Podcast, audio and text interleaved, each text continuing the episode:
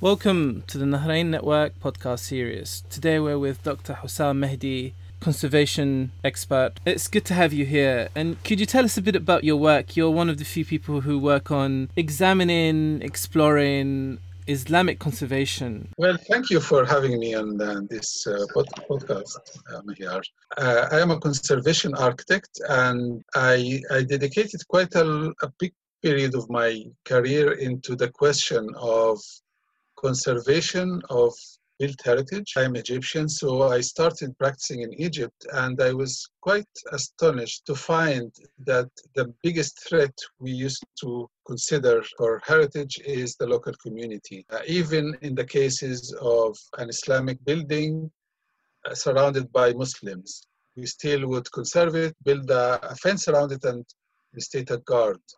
So I, I embarked on this very long journey of the question of what is conservation, for whom we do this, and how. And I did a lot of studies in that area. In a nutshell, I think that we basically, in the Middle East in general, we have such a, a heavy colonial legacy that we are basically continuing the practices that were in colonial times without questioning much why we are doing this and how we are doing it. So I began to look into the language. I mean, to, to talk to people about their heritage. We professionals very often use either English or French or even Arabic terms, but not really relating to the everyday talking of the people.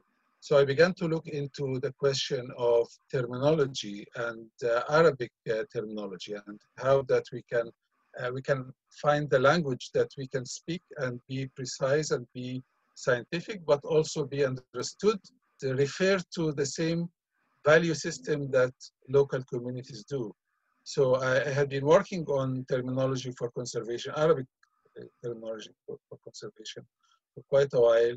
I produced a, a, glossary, but I'm also working on that glossary to, to, to uh, further extend it. Parallel to that, I've been looking into the theory of conservation and how we are really uh, practicing this activity without really questioning why we are doing this and that according to what values. So in the, in the Middle East, very often it is, uh, it is seen like a high culture notion a bit like the ballet or classical music or something that we, we, we inherited from the colonial period. Our elite continued to have it as a, and practice it and enjoy it as a culture kind of activity, but not really anchoring it to our own history and our own culture or cultures in different localities digging into the history, the intellectual history of Arab writers and Islamic practices, I found out a lot of very interesting concepts that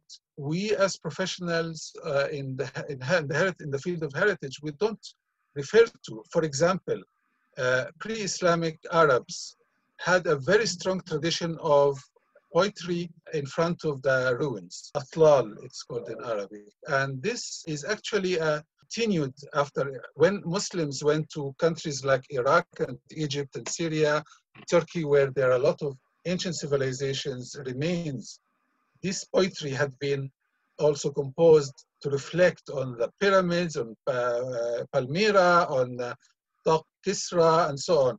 So we have an intellectual uh, heritage of more than 14 centuries of poetry uh, admiring or reflecting on the ruins. Something like that is not referred to in, in, in my field as a professional conservation architect, for example. Other issues like, uh, for example, the, in the Quran, there are so many verses instructing Muslims to, uh, to travel and visit the remains of ancient civilizations and reflect uh, on the bigger picture of life there are more than 20 verses in the Quran about that. So it's it's uh, um, it's very strange that actually somebody destroys an ancient ruins in the name of Islam, and actually uh, people buy that. Uh, but the reality is that the way conservation is practiced and the way heritage is presented in the media and in uh, you know cultural circles, it's always this high culture kind of uh, elitist notion that has nothing to do with the Arab or Islamic or even folk culture. I mean, again, the folk culture, for example, in Arab countries, like uh, all these uh, different, uh, uh you know, epics that are told uh, in coffee shops with uh, rababa or with some poetry and some singing, like Abu Zayd al-Hilali and Antara bin Shaddad and Zahir Baybars and all these folk tales, they are actually, and the, the Arabian Nights, they include so much reference to uh, ruins and to ancient buildings in a positive way, uh, which tells something about uh, the, the, value of heritage in pre-modern time. But the problem is that we had this incredible kind of uh, break away from uh, pre-modern period. And uh, the way modernization had been introduced throughout the Middle East is basically more to say Europeanization or Westernization. And that's really one aspect. and of course the, the establishment of the modern uh, state nation states uh, relied heavily on the ancient uh, history of each of these nations and uh, because that was according to the european model of establishing a nation state uh, so for example egypt uh, the, you know the the pyramids and sphinx and so on are the symbol of egypt of modern egypt uh, rather than having digging into all these, uh, you know, centuries of traditions, different levels, uh, intellectual levels of traditions about the pyramids. We are now dealing with them as an image that represents Egypt, almost like a, a brand kind of thing. Uh, and that, that makes it so shallow. And of course, mass tourism and the illicit trade in, in antiquities bring in, you know, the, the dollar sign in the eyes of the people, especially in, uh, with poverty. So the whole thing is, is diluted into a, commodity uh, or a place where, uh, you know, tourists will come and you can make some money from and not anymore part of the sense of place or the, you know, or the identity of place as it used to be before. Also, uh, the, the real challenge for me as a conservation architect how to bring all this to practice because I'm I'm a practical man. I'm an academic, but I'm a practical man, and I wish to to get this ground to the way we preserve buildings, the way we, we uh, present buildings and deal with them. You know, I, I once was uh, in in Cairo, you know, uh, working on hist in historic Cairo, and I asked a, a man. I told him, you know, uh, what about if I give you a nice flat somewhere else? Would you please move out? uh, would you accept to move out? Because you know the government, uh, they want to create this uh, open air museum of historic Cairo and uh, take out you know all the all the residents. And he said, no, I wouldn't go. I said, what about if I give you a flat in Zamalek, in the best neighborhood of, of Cairo? He said, no. And I said, why? And he said, because you know here this is my home. This is, and he's talking about the street. You know, this is my area. And I said, uh, well, it will be your area there also. He said, no, you know, here I don't, I walk without money in my pocket, without ID. I can enter any of these houses in the, uh, in the street that we were talking about. Because as a child, I used to play I, all these places, they know me. I would enter any house to eat and maybe sleep or whatever, and they would know me and my parents and my grandparents, and I know every one of them. And if I go out for a few days, my elderly mother, any, everybody will take care of her. So there is this invisible aspect of the historic city that, for example, we as conservation uh, uh, professionals, we don't see because that's the, that's the, uh, you know, that doesn't, is not part of our mandate. So again, it's a kind of the way we practice conservation or the way we deal with it as basically uh, some sort of mechanical uh, uh, operation of, uh, you know, consolidating a building or, or cleaning it or whatever. But uh, so much of the intangible we ignore. So much of the of the meaning uh, for the local communities. Sometimes you actually uh, you know, it's almost like killing somebody, but uh, but mummifying his body or something. Sometimes the building itself loses its meaning and becomes alien to the people who lived all their lives and all their ancestors around this building and was part of their identity but not anymore because we, br we bring in a, a, different way of interpreting the building without really, you know, uh, getting into the, the narrative, the local story, and the human aspect of things. So that's, you know, it's, it's partly academic concern and part practical and uh, professional. So, uh, for example, uh, last year I, I uh, organized a, a workshop uh, in Cairo about uh, historic mosques, trying to address the question, you know, how a historic mosque finds the balance between the function of a mosque as a religious building and for the locals and uh, it being a, a touristic venue for international tourists. And it was quite revealing to find out that actually most of the problems are caused by the governmental agencies and the professionals. And actually, both tourist groups and local community uh, are really, you know, they are suffering from the from the arrangement, the way the whole thing uh, organized is managed in a way as if the locals are some sort of dangerous crowd and the tourists are such a precious thing that they are surrounded always by police and uh, you know uh, to be protected and so on.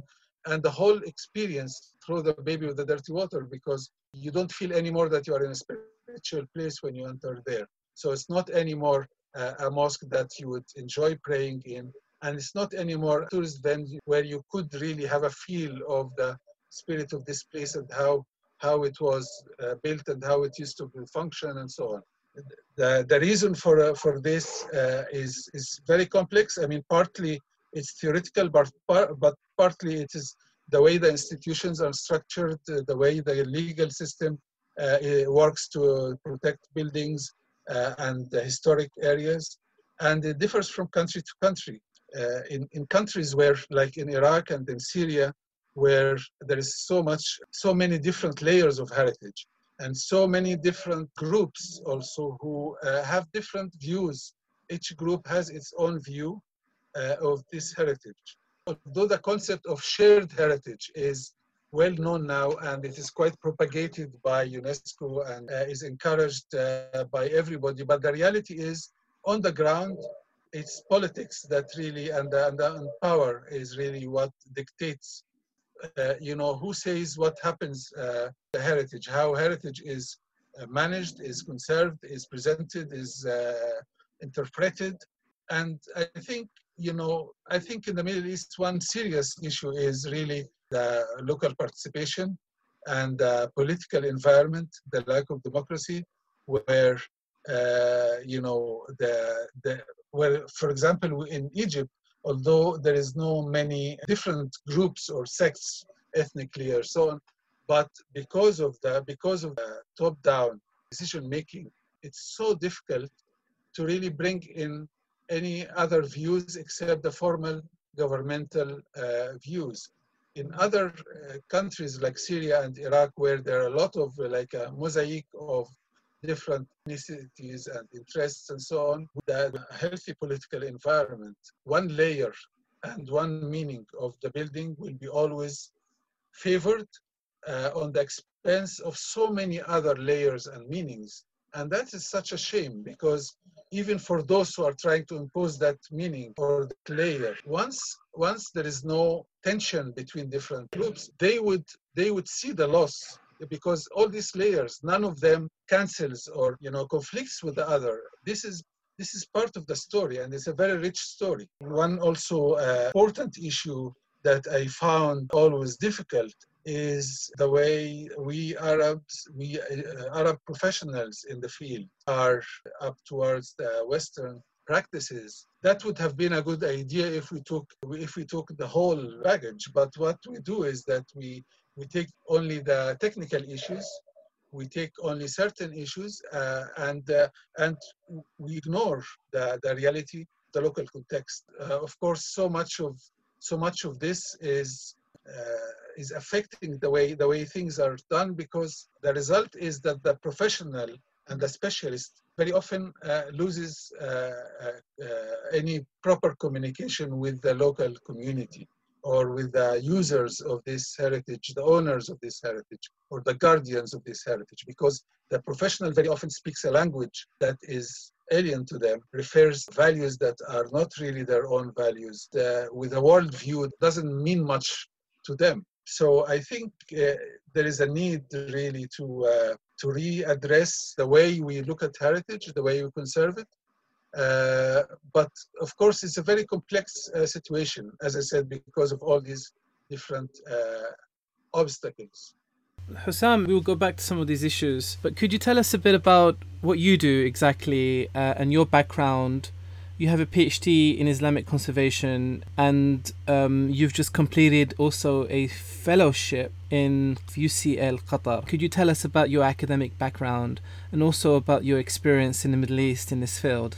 Well, I graduated uh, in 1981 uh, as an architectural engineer from Ain Shams University in Cairo. I got an, um, a, a, master's in conservation of historic buildings uh, from uh, the, the Catholic University of Leuven uh, in Belgium, a PhD from Glasgow University, and the topic of the PhD was attitudes towards architectural conservation the case of Cairo, which I uh, later adapted uh, into a book that was published by ICCROM and is available uh, online. Since my, I finished my PhD, I had been working mainly as a freelance consultant in the uh, field of uh, conservation of uh, built heritage, but also I taught in, in, in Egyptian universities, uh, taught conservation of uh, built heritage. As a consultant, I worked with many, many entities uh, like UNESCO, ICOMOS, uh, ICCROM, World Bank, different, and also national and, uh, and local ones and NGOs.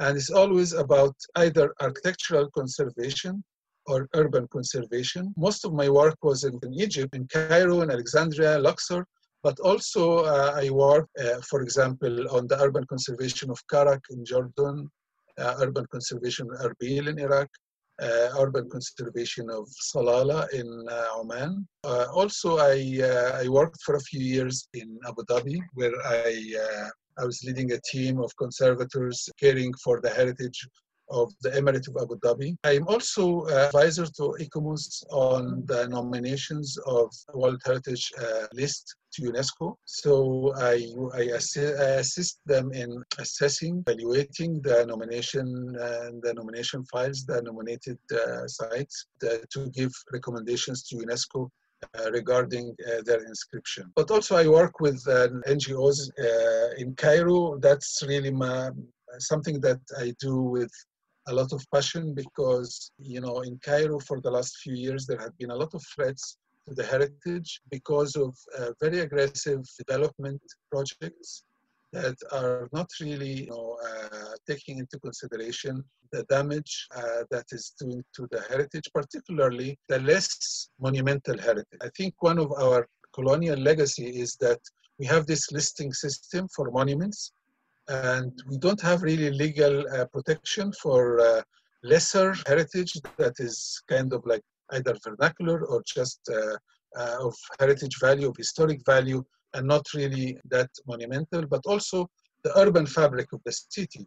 That is not protected by anything because initially the, the laws were protecting only the monuments. So uh, there are lot, all these uh, motorways and flyovers and that are really wipe, you know, wiping so much of the very important heritage fabric in Cairo. That's really a, a big issue. And also there is all these uh, aggressive uh, development, like they call it uh, Dubai by the Nile, where they are really erasing huge areas, considering them slums, and they are they, they are they are uh, historic uh, fabric, historic urban fabric. Uh, to build, uh, you know, glass towers like similar to the Dubai uh, kind of stuff, you know. So I am I'm working with uh, with uh, local NGOs in Cairo on how to try to try our best to raise awareness and to document and try to put some pressure to prevent this from happening. To try to uh, uh, find a way raising awareness not, not only for the locals but also more importantly for decision makers and you know the, the public opinion. And that's not easy. So uh, that's that's something that is really i mean like destruction is so very it's very easy it's very quick in comparison to conservation or uh, building up something and happening very fast in egypt these days which is at the moment part of what I am really concerned with. So I'm working, for example, at the moment where you know uh, on the documentation and evaluation of the historic quarter uh, of Bulaq in Cairo, and this is this used to be the, the, the, port of Cairo on the Nile. And during the Middle Ages, from the 15th century to the 19th century, this was the center of international trade between East and West, between Europe and the Far East. Uh, so uh, the, all these warehouses where you know uh, merchandise were stored and sold, and then through the Nile to the and the Mediterranean uh, were sent to Europe, and uh, goods from Europe were also brought to this area, uh, where again they were sold to, to merchants who would go to the Far East and sell them. So it was very important. Uh, yet at the moment it's not protected, and there are all these uh, because it is by the Nile. There are there are all these uh, you know developers who are really trying to uh, to get their hands on it. So I'm I'm working with a with a team of art historians architectural historians to identify the, build, the remaining buildings there and the remaining urban fabric, uh, such as streets and open spaces. Can I just ask you, Hossam, how effective do you think the practice of raising awareness? You know, lots of international organizations speak about this. We need to raise awareness. We need to get more local people, local communities to actually take better care of their heritage or world heritage, depending on how it's viewed. What does that actually mean, raising awareness? I think actually uh, it is quite tricky, uh, this concept. And uh, in many cases, it is almost like a, a lost cause in many cases because first of all, when you talk to the locals, unless you talk their language, it's only ticking a box. And their language doesn't mean, the, I'm not saying Arabic, I mean like if somebody, uh, let's say, doesn't have a, a, health unit and they're they're they're worried about their health and they're worried about their uh, security, for example. Uh, you know, they they will. It's so difficult to get uh, somebody who who has these worries to worry about heritage because you know you have the hierarchy of priorities. All of us we have it. If I'm worried too much about my health or my children or uh, education or security, you know, the, the heritage will not come first. That, that's one issue that you cannot, you cannot claim to raise awareness with people who, while you are not really sensitive to their priorities and their issues. And that's a huge issue uh, because very often somebody will come in with raising awareness program and they are not they are not specialized in something to do with health or education. So the fact that people are dying out because of some silly disease that with a tablet you can prevent, it's not their business because they are heritage people. For example, I give you an example. I was working with a, a foreign team in Luxor over six years, and we were spending millions of pounds on this uh, management planning of heritage while the, the locals, they had no sewage network. So the sewage, and they had water network. So the sewage was going into the land and their agriculture community, so that the crops were actually almost poisoned. So that was a huge issue, but all these millions were going to the were going to the archaeology. It was not you cannot spend them or part of that on the, on a sewage system, for example. So the raising awareness, you cannot so that's one problem is that when you are talking about the local community, unless unless it is the raising awareness is part and parcel of much more interaction that is sensible and sensitive, uh, you know, and real partnership, not uh, just uh, kind of like uh, dropping some uh, some guys to give lectures and uh, some booklets and then tick a box. So that's an issue. And of course, the, the raising awareness also of, uh, you know, the, the other groups, the, like, for example, the, you know, the decision makers and the professionals who are uh, sometimes practicing uh, according to quite old-fashioned uh, way of seeing heritage. That, that is also uh, can be problematic because, for example, you get somebody who is employed by the state, they get very little salary, so they're always worried worried sick about money and then you get, and they were trained according to some 19th century school of archaeology or uh, conservation, and you come in and put them into a workshop for a few days to suggest, you know, to, to introduce to them a, a new way of dealing with heritage. Somebody with this kind of mindset and some with these circumstances, the impact is almost zero. And even if you manage to get to that person, then they work within an institution structure. They, they, they are mandated by certain law. They are dealing with uh, community and local these things. They, they, they all are part of the, of the, of the equation. So raising awareness is very tricky. And uh, sometimes it's, uh, there is some very naive uh, uh, idea that, uh, oh, people are not aware how old this is or the story behind that building. If we tell them that, you know, uh, then they will care. Uh, well, yes, uh, yes and no. I mean, yes, it's good to, to, that people know the stories and know the value, the archaeological value and the historical value of, of the heritage in their vicinity, unless the heritage and its conservation is part of their uh, way of life and their values. It's like introducing, you know, uh, the the some kind of uh, classical music piece to a, a traditional community. Uh, they may manage to enjoy it, but once once uh, you, you once they finish listening, it will be over, and that will be it will be over for good because it's not part of their culture and it's not it doesn't it doesn't weave into their way of life and the way they see things and the way they value things this goes deep into the concept of for want of a better term sustainability nebulous concept which is used by everyone now in this field of heritage increasingly in archaeology. And what do i mean by sustainability? Cultural continuity. And so one way in which that's that concept has been approached in practice has been through raising awareness and through the notion of community. So the community plays an important role, if not the most imp- important role. Do you find it problematic that there's this significant focus internationally on a nebulous concept such as community? What exactly is a community? when it comes to sustainable heritage? And do we need a more holistic approach that incorporates the state structures of power to the stakeholders of the, the cultural and the political and the social environment that we are speaking about?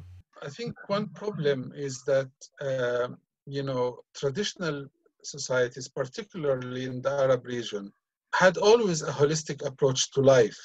But then came in, uh, you know, this commercialization of, like, for example, the recycling, for example. I mean, in Cairo, for example, the domestic refuse used to be recycled 80%, while in the UK we are trying to reach 4%. But now they are modernized, and so they are it's not any more efficient because they are modernized. Because in the past, they used to recycle everything as part of the way of even the, the stuff that was produced was recyclable. The problem is that, you know, like for example, somebody, uh, you know, would have uh, like a, a, reed mat. Then uh, they are, the community is produced with plastic mat coming from China. And they are stronger, they are cheaper, they are cleaner. So no, no reed mats are produced anymore. But then some somebody 10 years later and suggests to the community to try to reintroduce reed mats. So what I'm saying is that the problem uh, is that this holistic approach that that the sustainability uh, concept is trying to, to, to, to, to introduce is actually is part and parcel of the way people uh, live and see life in traditional uh, communities. The problem is that political structure, the commercial uh, setup, who are not who are modernized in the sense that they live as they continue to live to a great extent by traditional values, not modern values. Uh, so you very often you find that in uh, in villages, in historic uh, areas of cities, where people are not educated according to West, Western system. They are actually carry on so much of the traditions that are not really uh, part of the formal, you know, discourse or uh, Western or at least or globalized, if you want to say. So, you know, so for example, you know, for example, the, the religious leaders will have a huge in, impact on traditional communities. Structure of, of the community that can be tribal or can be the extended family. So people who, who live like that, their values and their their way of life I mean, actually, we can learn a lot about holistic approach from them. The problem is that because they are marginalized and uh, they are not part of the mainstream economy or politics or way of doing things, they are. We are introducing to them sustainability kind of like uh, packaged in a in a in a very uh, certain way and uh, it doesn't always it doesn't always you know work with with them or, or understood properly by them because the whole philosophy i mean like in the west or in modern times we come from different kind of specialized islands that we are trying to bridge together to say this is a holistic approach whereas the traditional mainly inspired by islam but also by other uh, religions and philosophies the whole life is considered with all different aspects overlapping. So you don't have you don't have this total separation. For example, pre-modern times, you don't have somebody who is developing and somebody who is conserving within a city. And each of the groups has totally no concern of the other. And there is some sort of struggle, power struggle between them. You know, the developer wants to to let's say erase a historic area and build a new uh, um, neighborhood while the conservator wants to to preserve all that and doesn't care about the development what he cares is heritage in the past and until now in the minds of traditionally thinking people you have both as the, the, the two sides of one coin so actually if the building is good, then you don't demolish it just because you can build a bigger one or a nicer one. It's and that's a form of recycling. So even if the function is not working, you will do you will find a way of, of reusing the building. So what I'm saying is that the concept itself of or the approach, the way you we have these uh, kind of pigeonholes like development, uh, heritage, modern, uh, you know, structures and landscape is different than urban scape and so on.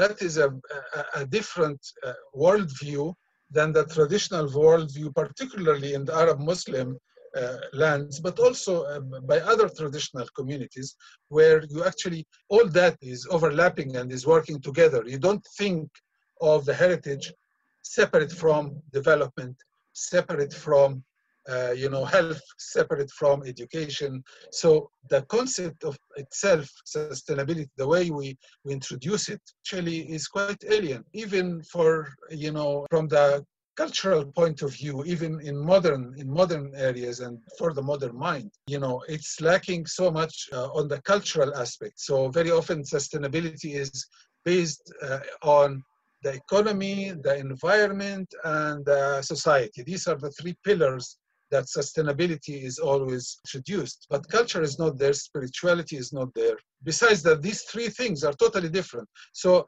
even within the, the community of architects, for example, the ones who are working on sustainable, green, eco-friendly buildings are a totally different group than the ones who are working on uh, high-rise, you know, towers like Burj Khalifa and whatever, and the high, the high-tech you know, of the aspects of, of buildings, they don't care about, about the environment, whereas the others, they care so much about the environment and they hardly care about the economy. Uh, so this kind of dichotomy or, or dichotomies between so many different aspects of urban life or communal life, then you, you bring in that to a community that actually either lives by traditional worldview or lost this but did not acquire the modern one, where the specializations are these different islands. And therefore, it's it doesn't make sense. It's very difficult.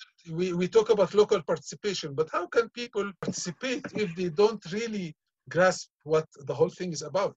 So, if indeed that is the case, your perspective of it, then does that mean that we have to, especially in US European cultural institutions universities, we have to reconsider altogether how conservation is promoted, heritage conservation projects that we are seeing in the Middle East, Egypt, in, in Iraq. It's these projects that are parachuting in foreign expertise. W- what do you say about these dynamics? Yeah, I totally agree, Mehiyar. I think I think that there is a, a very big problem with addressing tang- tangible heritage and without the intangible. There is also uh, a big problem in addressing the technical aspects uh, as if you are fixing a car, some kind of engine, or uh, some kind of antiquity. And actually, the term antiquities, uh, Ministry of Antiquities, uh, Department of Antiquities,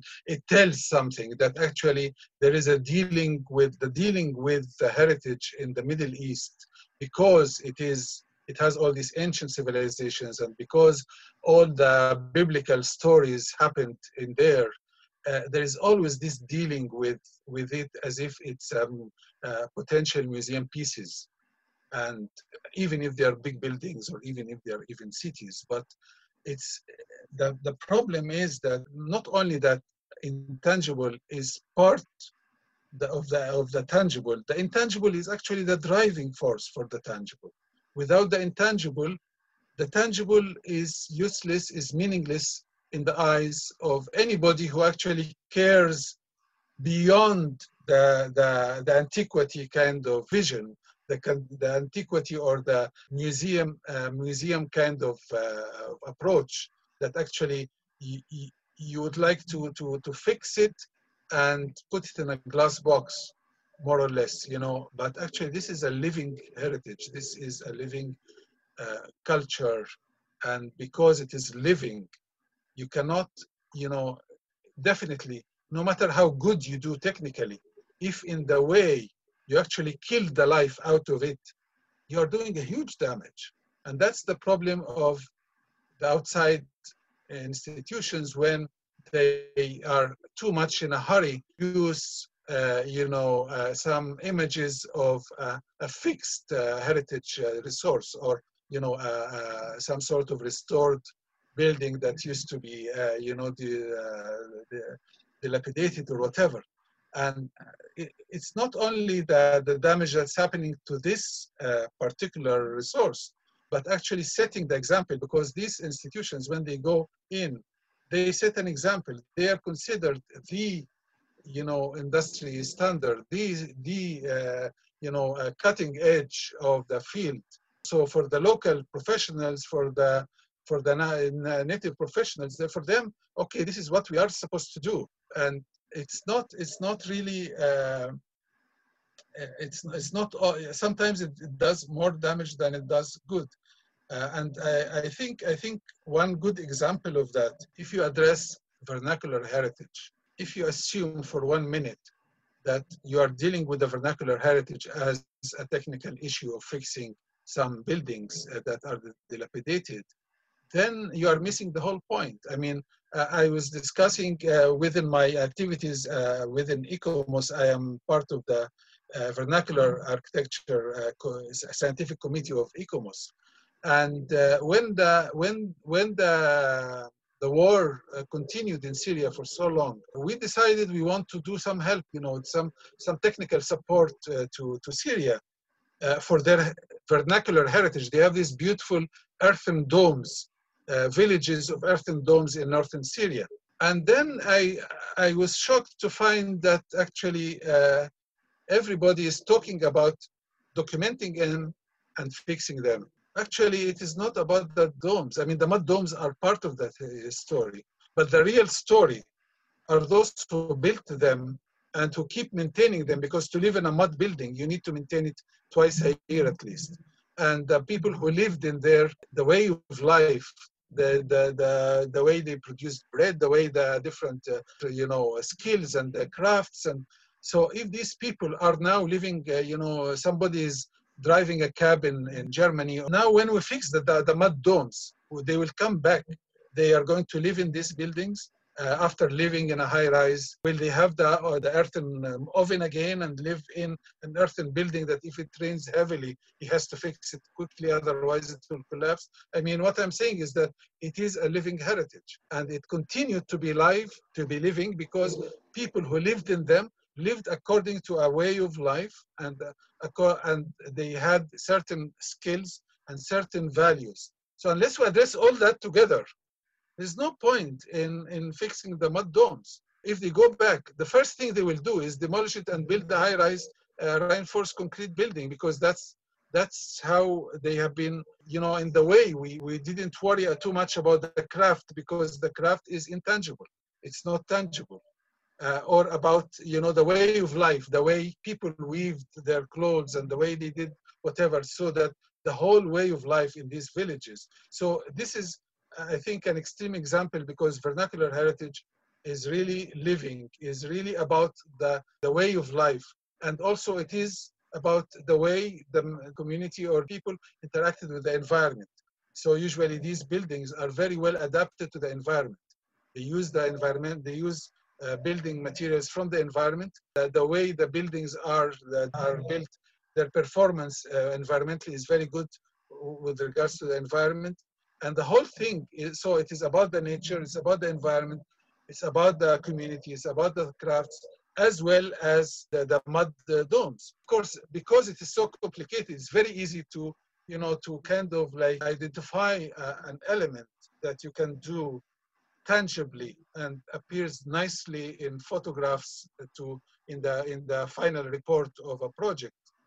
And it is tangible it is visually pleasing and then you do it and that's it. But the reality is that it's so much more complex than that. Can i ask you what is the difference between community heritage and world heritage? Well there shouldn't be a difference but it's i mean world heritage is is a sort of a, a tag or a sort of brand that you give to a to a building and uh, by doing that usually the leadership of the country would would have uh, kind of scored uh, some good goal uh, and uh, look prestigious. But but the world heritage i mean like in essence the world heritage system is about conservation of this heritage is about if heritage is is really valuable for humanity then if the if the guardians and the owners of that heritage may not have the technical skills or the or the resources, material resources or human resources, to actually uh, care for it, then it is a support system. That's the initial, you know, uh, purpose of listing a building on the World Heritage List. But of course, it became like a prestigious thing that attracts mass tourism, it attracts uh, funding and so on. But according to the according to the operational guidelines of the convention of World Heritage uh, by UNESCO in 1972, community participation is important. Com community, uh, uh, you know, must be part of the nomination process of uh, to the World Heritage List. Must be a part of the management and conservation of the heritage. So, getting the World Heritage tag, I mean, eh, it shouldn't be uh, something that's different from the heritage, uh, you know, uh, people's heritage or community's heritage. So I think, I think again, it's to do with politics and to do with uh, power uh, games and so on. Essentially, heritage, heritage, uh, according to the to the World Heritage Convention, regardless of its category, is it international heritage? Is it national? Is it local? Heritage should be mainly managed and, uh, you know, uh, conserved with the participation of the community, uh, with the people who use it and live in its vicinity and are the guardians of that heritage. But as I said, I mean, again, when you have all these uh, uh, dynamics, includes usually a foreign language, uh, international experts, uh, um, some prestige, uh, political prestige, economic, potential economic benefits by tourism or by some sort of branding of the place, all these things. Then you are talking about, uh, you know, uneven kind of uh, power struggle.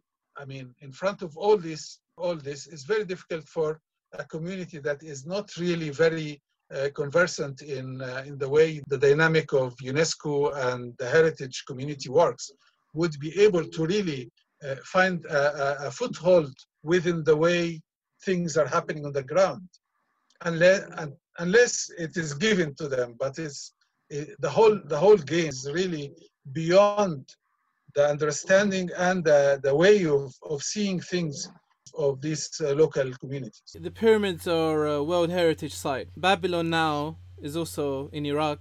It's a World Heritage Site. Are the pyramids also a community heritage site? What is the relationship between people locally and the pyramids? Why are these questions important?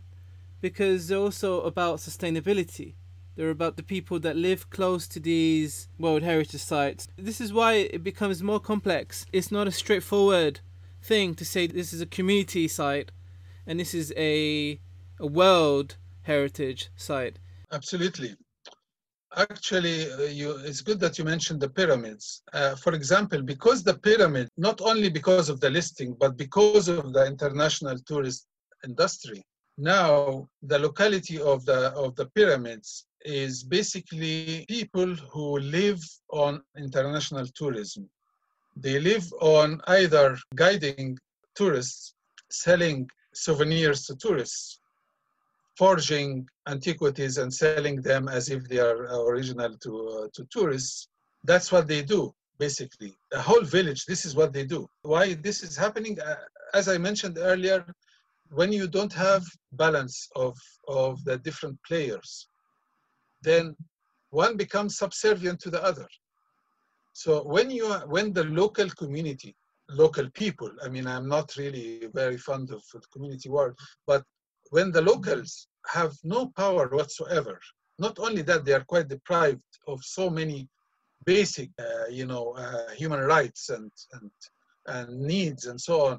And then they are all of a sudden introduced to a very powerful, rich, very opinionated, very different bunch of people then they become subservient. They are ready to carry the bag for them. They are ready to hire the horse for them. They are ready to sell them anything they want. They, they are happy to translate to them. And, and with time, this is what you get for the people around the pyramids in Egypt or around uh, Luxor Temple and so on. Because the, we, have, we have a whole more than one century of this imbalance that rather than presentation and interpretation of these important sites. According to the, according to the centuries old views of the locals and the nationals, these were introduced in the colonial period as part, as the roots of European culture.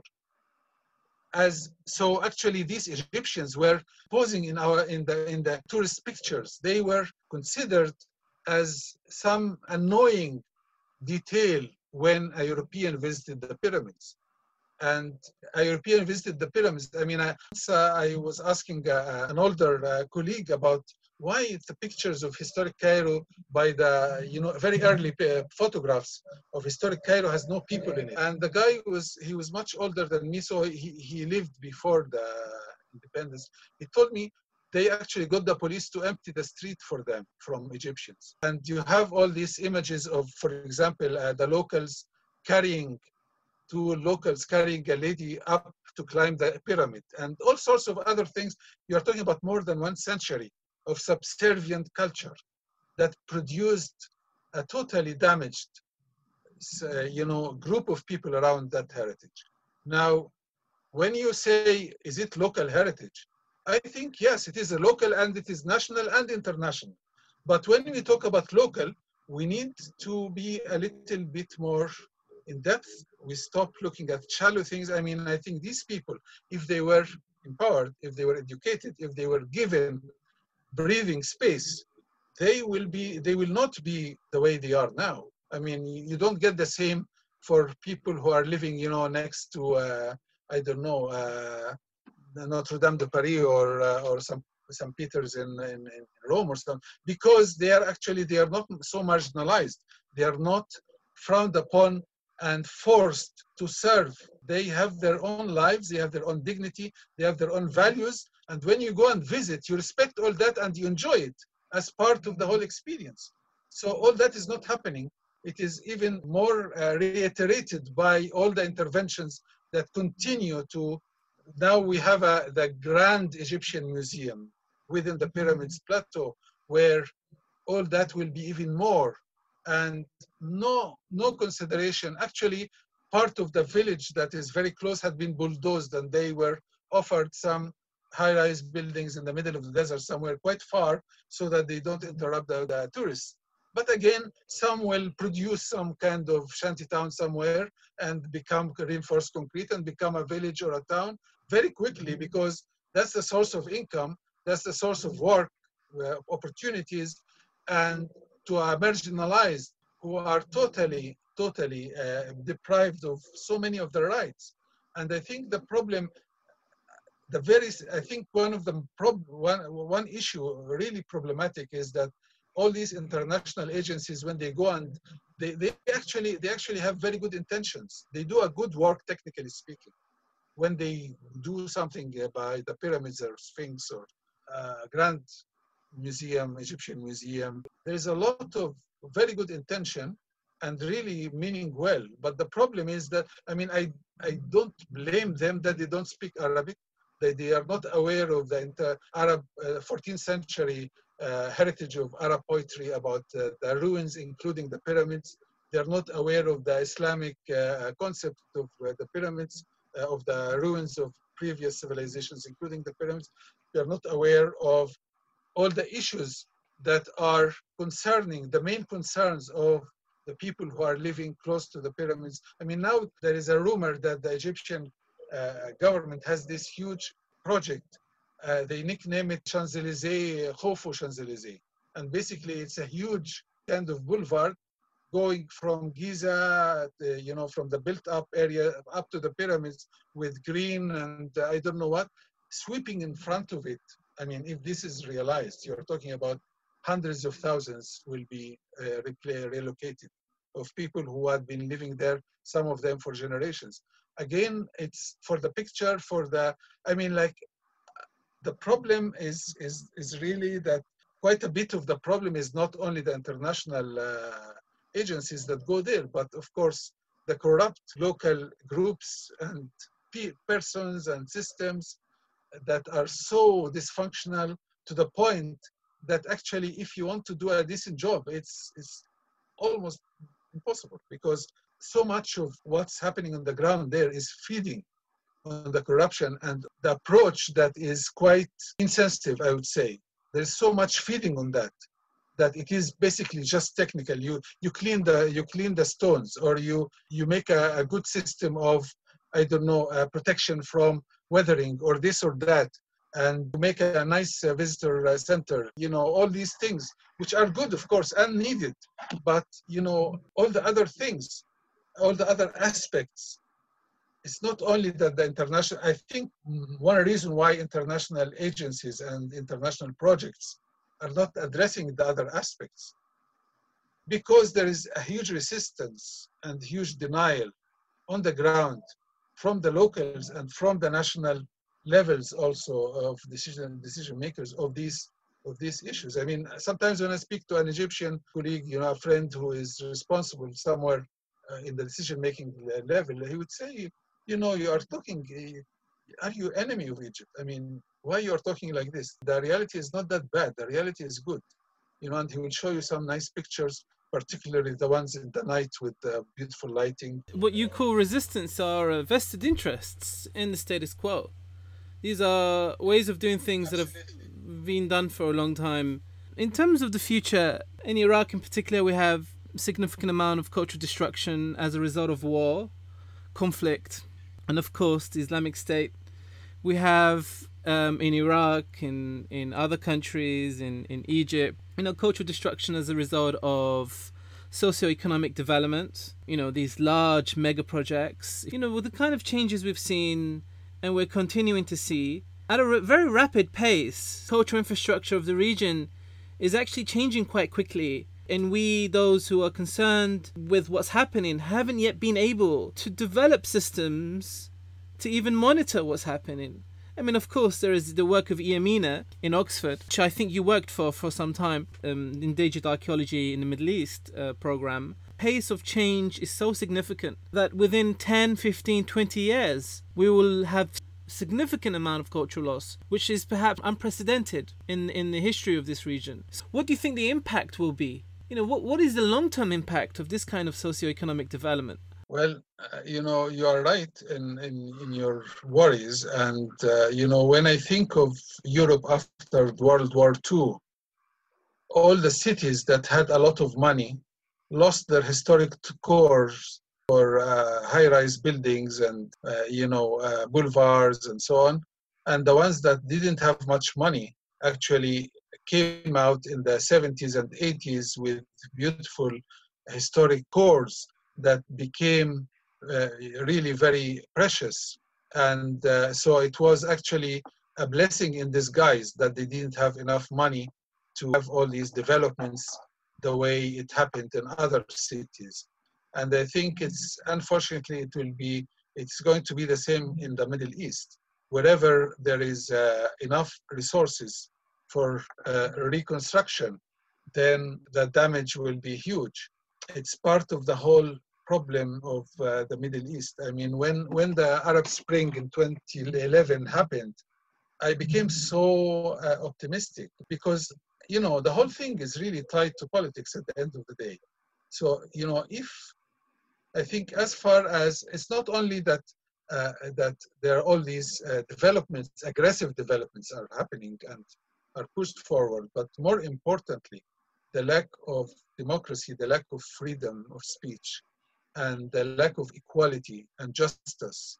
Uh, it adds to all this because all that is happening for the benefit of the few, and uh, and all the all those who are marginalized, they are they don't have a channel to to uh, air their uh, resistance or their refusal, or even to present their own interests.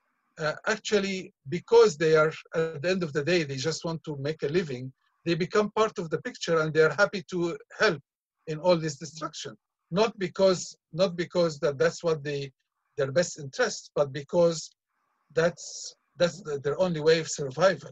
I feel that unless there is political progress in the middle east the loss will be huge because particularly in the middle east the intangible is so much more important than the tangible. And intangible is tied directly to you know, it only can survive within a minimum kind of, uh, of, of, freedom and of uh, justice, particularly when faced with huge uh, developments that are, you know, have a lot of money behind them and a lot of political power, very strong political power behind them. What I'm saying is that without the minimum accepted justice and freedom and human rights, and it will be very easy to kind of like tick a box of what really the local community says or wants or whatever. But it's only if the local community or the locals or the people uh, on the ground have equal stand with everybody else, if not more, because they are the ones who are guardians of that heritage. So it's only then that things will work out. I don't want to end it with a pessimistic or uh, such a, dark uh, view. I think one thing aspect uh, I learned from working with heritage is that it's such a, a wonderful thing that it is a, a living heritage, that it is actually what I call traditional communities, that actually the majority of the people on the ground in these places, they actually, I mean, despite uh, all the problems, and despite everything, there's so much worth uh, worthwhile and and could be conserved and could be could flourish because conservation is not freezing. So conservation is also allowing so much to go on and develop also, but develop in within the parameter and within the values that produce that heritage. Uh, working between East and West or between uh, the Arab countries and Europe, I think we are privileged. We are more privileged than the West because our heritage is still alive. It's not It's not a, a painting on the wall, or it's not a, a, a site that fenced and you go and pay a ticket and visit. It's still alive despite everything. So it, there's a huge value there in comparison to the heritage of industrialized nations that totally give away uh, so much of, of their identity, of their heritage. I'm talking about the intangible and tangible together, uh, not without possibility of, of, you know, separating them. Those connections are still there in terms of continuity, the connections between tangible and intangible heritage, but they are increasingly under pressure because of globalization, conflict, um, socioeconomic change. Is that the point you're making? Is that living heritage is really essentially about people, and they and they embody, they continue to embody that heritage, and they continue to, the vernacular, which is about the uses of heritage, is still alive. Is still something that is very much present. Is that the hope that you have that it will, that is the, the continuity, that is the sustainability, that is perhaps the future of cultural heritage? Is that how you look at it? The empty half of the glass, you would see the chaos, you would see the lack of interest, you'll see the damage, the, the uneducated, uninformed development, and so on.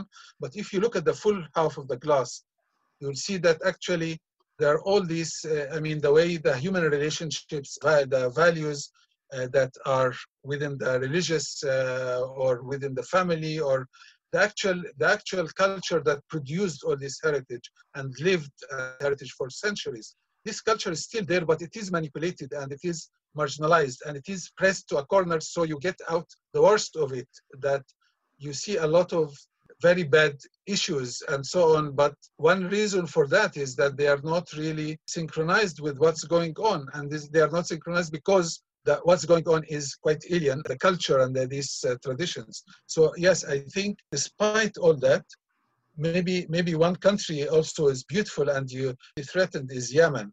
And you look at that and you look at if you deal with Yemenis, if you go there and it's you can see that actually Yemen is, is probably the most rich, in my opinion, in the whole region because the intangible is almost as if not touched almost uh, despite everything. So the tangible had been bombarded uh, by the Saudis, and uh, so much is gone because of the civil war and so on.